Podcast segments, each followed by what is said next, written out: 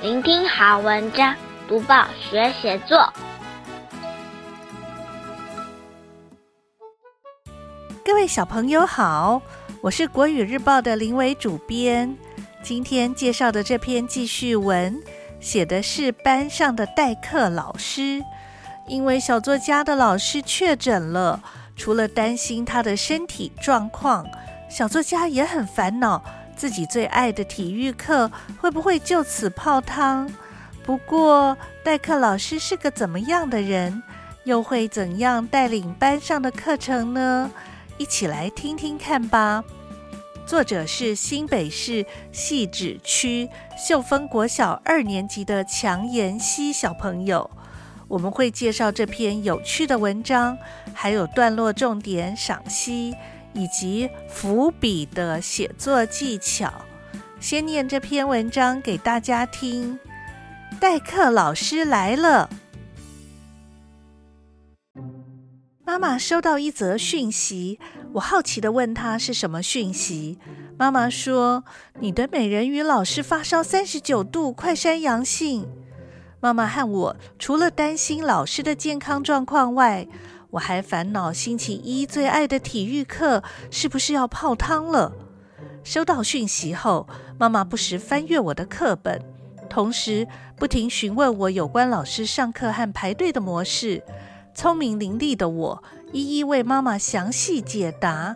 咦，真奇怪，为什么妈妈对于我在学校的大小事这么有兴趣呢？一个大大的问号出现在我脑中。第二天，代课老师来了。他一走进教室，就用锐利的眼神扫视台下的每个同学，然后用他低沉的嗓音缓缓地说：“请班长登记迟到，请同学交作业。”接着，代课老师和大家约法三章，要求同学这几天务必遵守班规，让老师安心休养。下周就要考试，代课老师按部就班地帮我们逐课复习。在我们完成复习进度后，他还特别挑出易错题，带大家检讨订正。其实，当我一大早看到代课老师，就松了一口气。原本还很担心我最爱的体育课泡汤，现在才明白自己白担心了。因为我知道这个代课老师热爱运动，非常注重健康，所以肯定会把握运动的好机会，带我们去上体育课。老师请假这几天，虽然代课老师不疾不徐完成老师课务交接的事项，但我还是希望美丽又温柔的美人鱼老师快快回来，因为。代课老师就是我严格又不给一丝通融的妈妈。打开小小报纸，开启大大眼界。现在我们一起来看一看，要写这篇文章段落该怎么安排。第一段，小作家的美人鱼老师确诊了。第二段。妈妈询问上课内容和排队模式，小作家一一回答。第三段，代课老师登场，而且认真负责地做好每件事。第四段，小作家表示见到代课老师就松了一口气，不用担心体育课会泡汤了。第五段，小作家希望美人鱼老师赶快回来。因为代课老师就是他的妈妈。解析完每一段在写什么，现在我们一起来赏析。今天的小作家为我们介绍在学校常见到的代课老师。小朋友，你知道什么是代课老师吗？如果有一天班上的老师没办法到学校来给大家上课，这时候。会由另一个老师来教大家，这个代替老师来帮大家上课的，就是代课老师。你们班上曾经有代课老师来上课吗？或者现在给你们上课的，正好就是代课老师？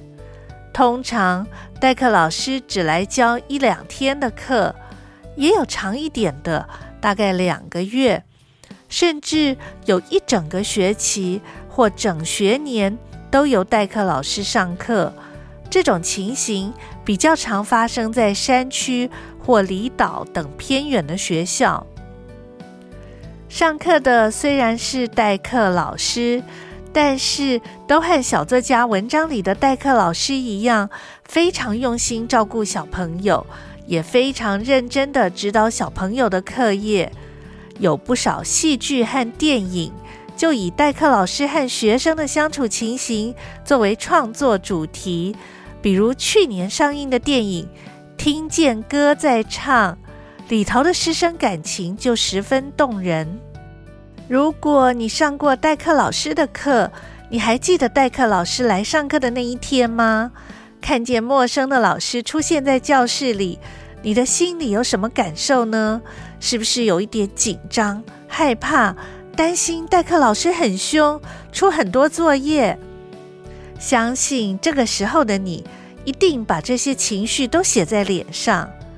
其实代课老师和你一样。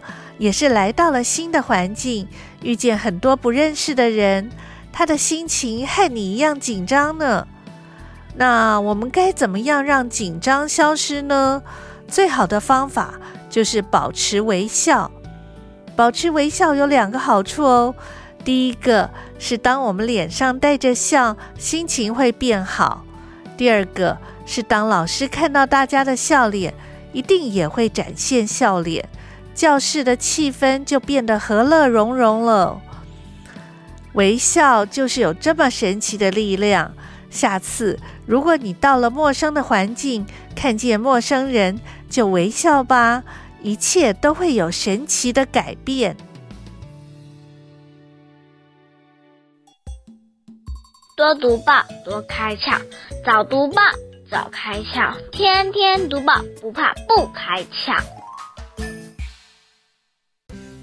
要跟大家说一说什么写作的小技巧呢？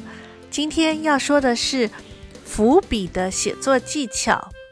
所谓的伏笔，就是在写文章或写剧本时，为后面的故事预先安排情节发展的线索，可能是某个事件，甚至是一句短短的对白。当下看到时，或许不会有特别的感觉。但是，当你看到后面的剧情时，就会恍然大悟啊，原来是这个样子。在代课老师来了当中，小作家的妈妈收到老师生病的讯息，却开始询问小作家平常的上课模式，让小作家心生怀疑，到最后才告诉大家，原来代课老师就是他的妈妈。回头再去找找前面的线索，不禁令人会心一笑。或许聪明的你，在还没看完文章的时候，就已经猜到这个结局了。那么，我们要如何在作文里安排伏笔呢？举例来说，今天在学校上课的时候，平常跟你很要好的朋友，却对你爱理不理的，主动找他们去福利社。对方也找借口推脱，满肚子疑惑，又觉得有点生气。难道自己做了什么事情惹别人不高兴了吗？这时候却看到有些朋友在讲电话，甚至在走廊上走来走去，不知道在忙什么。当教室的灯突然被关起来，同学们捧着一个蛋糕出现的时候，我才知道。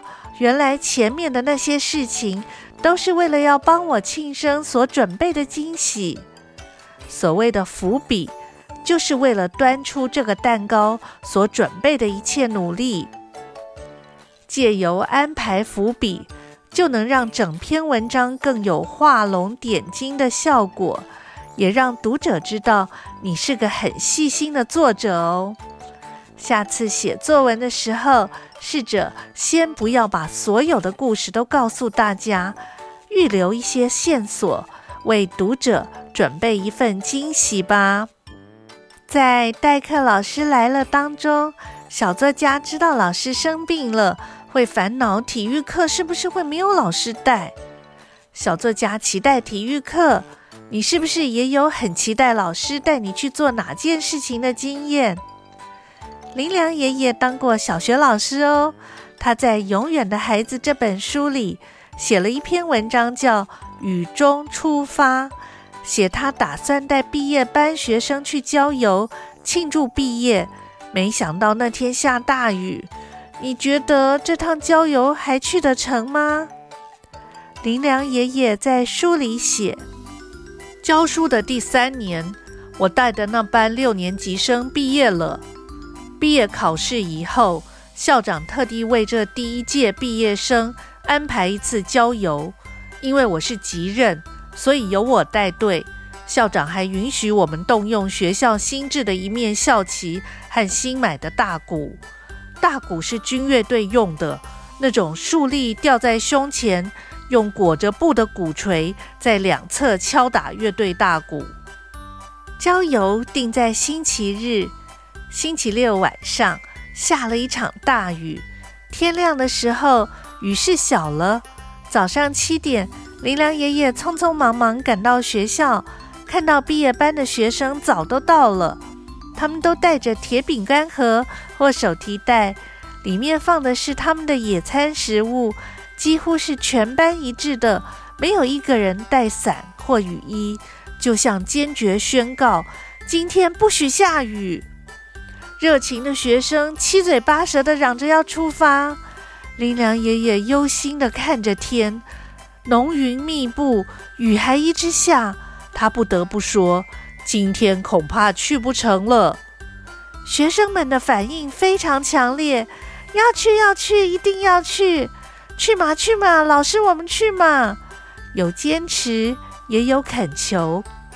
林良爷爷很不喜欢这场雨对孩子的残忍打击，他跟孩子站在同一边，所以他说：“雨停了，我们就去；要是雨一直下，我们就不去，好吗？”他的商量语气其实是一种无法反驳的拒绝。学生沉默低头，代表他们的失望和不甘心。一会儿，雨果然停了。乌云密布的天空打开了一个小小的窗，露出了淡淡的阳光。孩子们欢呼起来：“去去去去去去！”林良爷爷心软了，因为他知道孩子们的原则：说要去就得去，不能因为怕下雨就改变主意。他了解他们，因为他也曾经是孩子。学生们看老师同意的神情，高声欢呼，拿来新做的校旗，搬出校长申请来的大鼓，整个队伍就在咚咚咚的鼓声中出发了。雨又下了，他们的队伍穿过市区，过了大桥，目的地是对岸圆山有名的水仙花的家乡。雨越来越大，他们过了桥。不得不在一座小山丘上的大树下躲雨，暴涨的河水淹没了岸边的公路，小丘就像水中孤岛。孩子们在大树下玩得很开心，他们搬出餐点请林良爷爷吃，林良爷爷也为几个爱听故事的孩子讲故事。下午两点，孩子们尽兴了，餐点吃光了，雨小了。公路上的水也退了，一行人抢这个好时机过桥。回到市区，雨又大了。这个湿漉漉的队伍在雨中前进，校旗滴着水珠，大鼓也只能发出噗噗噗的声音。林良爷爷说：“回到学校，校长有多生气都不用说了。我可能被记过，也可能被免职。”校长训斥学生一顿，低头挨骂的学生先动嘴角，脸上露出笑意。解散后，学生们都向独坐在办公室里的我道别。看到他们满足的笑容，我也跟着微微一笑。其中有一个所说的道别词令我一生难忘。他说的是：“老师，谢谢你。”他的话是对我的过失最公平的裁判。多读报，多写作，让我们看见更好的自己。说完《永远的孩子》里，学生想去郊游，而林良爷爷也孩子气的跟孩子一国的故事，也介绍完代课老师来了这篇文章，包括他的文体、段落重点、文章赏析，还有写作技巧。希望小朋友在写类似作文的时候，试试看把我们刚刚提到的写作重点应用上。鼓励小朋友写作文，可以用一种跟文字玩游戏的心情，多试试几种方法，让写作变得更有趣。你喜欢这篇文章吗？请你用相同的主题也来写写看。下个星期一，我们继续来谈写作。如果你想订国语日报，欢迎来到国语日报社网站订购。